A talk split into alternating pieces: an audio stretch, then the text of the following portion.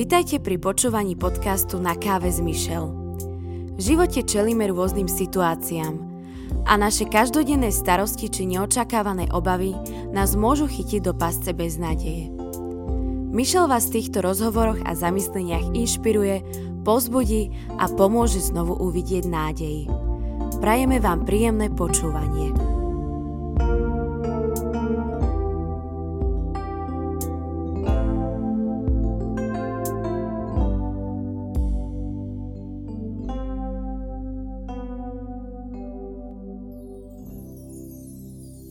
Asi tak pred dvomi mesiacmi som navštívila lekára.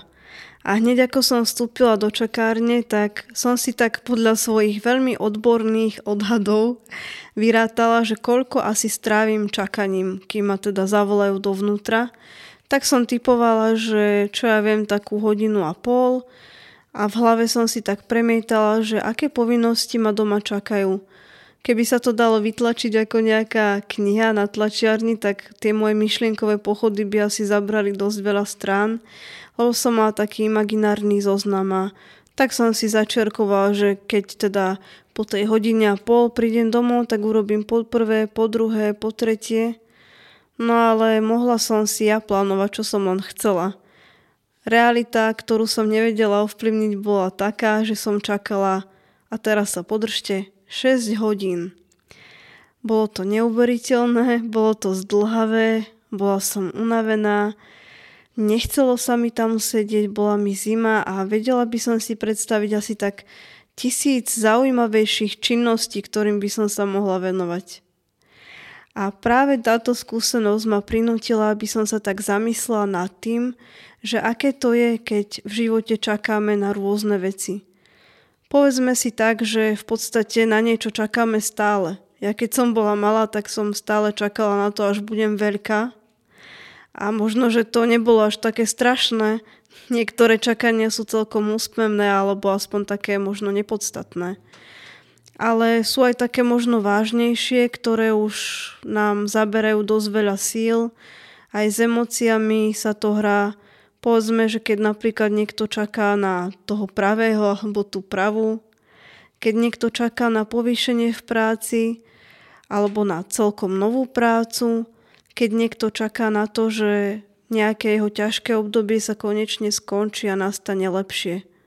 To sú také čakania, s ktorými asi musíme v živote niekedy rátať a tak na káve s Michelle sa zamyslíme nad tým, že prečo nás to niekedy tak boli, alebo keď čakáme, tak čo? Keď čakáme, tak nezmalomyselníme. Áno, toto slovo som si nacvičovala doma veľakrát, aby som ho nepoplietla. Stalo sa raz v takých veľmi dávnych dobách, že Izraeliti boli v Egypte a tam sa mali veľmi zle, pretože faraón ich tak až zotročoval, nesprával sa k ním teda veľmi pekne, naopak veľmi kruto. A keďže Boh to videl a nebolo mu to ľahostajné a vieme, že on je zhovievavý, teda tí, ktorí k nemu majú blízko, tak ho poznajú ako Boha, ktorý je zhovievavý a ktorý je milosrdný, takže je prirodzené, že sa nad nimi zľutoval a poslal im Mojžiša. A tento Mojžiš bol taký chlapík, ktorého úlohou alebo poslaním bolo vyviesť Izraelcov preč z Egypta až do, ako sa píše v Biblii, zeme zasľúbenej. Mala to byť zem, v ktorej sa im malo dariť, ako tak sa tam vyjadrú, že zem plná mlieka a medu. Tak kto by tam nechcel ísť však, najmä keď išli z takýchto ťažkých podmienok. No a podarilo sa im to. Odišli z Egypta a teraz putovali a putovali a putovali. A nastala taká chvíľa, počas ktorej Mojžiš musel na chvíľku opustiť tento svoj ľud, týchto svojich zverencov. Išiel na nejaký čas, aby mohol byť o samote s Bohom, pretože ten mu chcel nadiktovať 10 prikázaní, ktoré teda dnes poznáme ako desatoro. No ale kým on bol preč, tak tí ostatní zmalomyselneli. Najskôr čakali a čakali a čakali, ale potom sa tak začali medzi sebou dohadovať a tak si vzájomne šuškať, že hej, veď on už dlho nejde, poďme niečo urobiť, lebo nevráti sa, čo potom bude s nami. A tak dostali celkom šialený nápad a aj veľmi hlúpy, že poďme spravme si tu nejaké zlaté tela a tomu sa my budeme kláňať a teraz si tu usporiadajme nejakú oslavu. Pre nás je to asi nepochopiteľné, ale v tej dobe tak ľudia konali, že si vyrábali takýchto bohov, nejaké sochy, stavali oltáre a konali nejaké rituály. No a Izraeliti si teda povedali, že toto urobia ale jasné, že keď boli v najlepšom, tak prišiel Mojžiš. A nebol veľmi rád, keď toto uvidel na, naopak. Rozhneval sa, čo sa mu ani nečudujem. Keby boli Izraeliti počkali, dočkali by sa. A keby boli čakali, tak by si ušetrili komplikácie a ušetrili by aj svoje, aj Mojžišové emócie. Viete, my keď niekedy čakáme, tak sme tak niekedy až ťahaní k tomu, aby sme urobili nejaký kompromis. Lebo je ľahšie čakať uh, tak, že si Takže vlastne urobíme niečo, čo by sme neurobili, lebo sa nám zdá, že už to nevydržíme. Namiesto poschodovej torty, na ktorú čakáme, si dáme metaforicky povedané len šišku. Áno, lebo je to menej bolestivé ale práve nás to ochudobňuje, pretože a ja, keby som vtedy bola odišla, čo som za tých 6 hodín u lekára chcela odísť asi, asi 5 krát, pomaly stále som sa stávala každú hodinu možno, že už konečne odídem a nebudem čakať. Keby, keby som to bola urobila, tak asi by mi neobjavili veľmi dlho ten môj problém, ktorý bol treba riešiť. Takže som si vybrala, že radšej počkam. Pretože hoci sa nám to nezdá, to, čo sa nám teraz javí, akože no teraz to musím mať hneď a zaraz a radšej budem mať toto, ako by som mal čakať ešte ďalšie nejaké hodiny alebo dni alebo dokonca mesiace, tak viete možno, že na chvíľku sa nám uľaví, ale v tom konečnom výsledku tá naša budúcnosť tým bude veľmi ochudobnená kým čakáme, tak nebuďme pasívni. Je taký mýtus, že čakanie je vlastne niečo také veľmi pasívne, že niekde si len ľahnem alebo sadnem a čakám a to nie je pravda. Pretože ja zase použijem ten môj príklad u lekára, že keby som ja napríklad rozmýšľala nejako racionálnejšie, než som vtedy rozmýšľala, tak som si mohla to čakanie tak nejako spríjemniť. Mohla som si treba čítať knihu alebo počúvať hudbu alebo čokoľvek. Ale nič z toho som neurobila tak jasné, že sa mi potom to čakanie zdalo úmorné až neznesiteľné.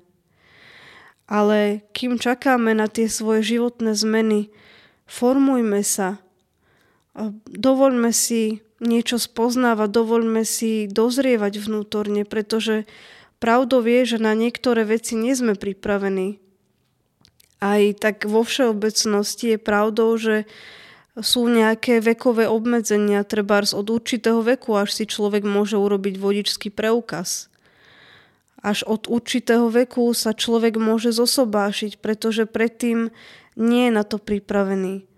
A ja nikdy nezabudnem na to, ako som raz prišla k mojej sestre a synovec tam veľmi, veľmi plakal a keď som ho tak počula srdce rvúco plakať, tak som si pomyslela, že jej, že nech, e, nech neplače, lebo mi to bolo hrozne ľúto a bola by som mu dala aj modré z neba, aby prestal plakať. A tak som sa mojej sestry spýtala, že prečo plače a prečo mu nechce dať to, kvôli čomu plače. A napokon som sa dozvedela, že plakal, lebo chcel zapaľovač. A moja sestra mu ho nedala nie preto, že by ho nemala rada, ale preto, že by sa bol popálil. A niekedy aj my túžime po niečom veľmi, veľmi, veľmi, ale keby sme to mali teraz, tak by sme sa jednoducho popálili. A kým čakáme, tak skúsme sa poobzerať. Teraz poviem taký príbeh, ktorý vyznieva veľmi povrchne, ale má svoj zmysel, takže nebojte sa. Takže v novembri som mala ísť na taký slavnostný večer a potreboval som k šatám topánky. No a Objednala som si teda cez internet také, ktoré by sa mi hodili, ktoré by boli fajn. Lenže čo? Topánky samozrejme slúbili, že budú mi doručené do týždňa maximálne, ale prešiel jeden týždeň, druhý týždeň, tretí, až mesiac a topánok nikde. No a keďže sa blížil už konečne ten slavnostný večer, tak som to musela vyriešiť a teraz som rozmýšľala nad tým, že čo s tým urobím, pretože som rátala práve s touto farbou, práve s týmito topánkami. A nakoniec sme prišli k tomu, keď sme si teda poobzerali náš, ako sa tomu hovorí, botník, tak sme zistili, že haha, tak ja presne takéto topánky, aké potrebujem, mám doma takže som si nič nemusela objednávať. Takže kým čakáme, poobzerajme sa po tom svojom botníku, či tam naozaj nie je to, čo chceme. A ak si myslíte, že neviete alebo že je to strašne zložité sa takto poobzerať po svojom živote, tak v Biblii je taký veľmi pekný verš, ktorý hovorí, že ak má niekto nedostatok múdrosti, tak nech prosí Boha a ten dáva. Boh nám dáva múdrosť aj na takéto veci. Boh nám dáva múdrosť, aby sme vedeli rozoznať, čo máme a čo nám chýba. Boh nám dáva múdrosť aj na to, aby sme vedeli, ako správne čakať, aby nás to čo najmenej bolelo. Takže neviem, čo budete robiť vy, kým budete čakať, ale možno si skúste pustiť aj na budúce na káve s Michelle.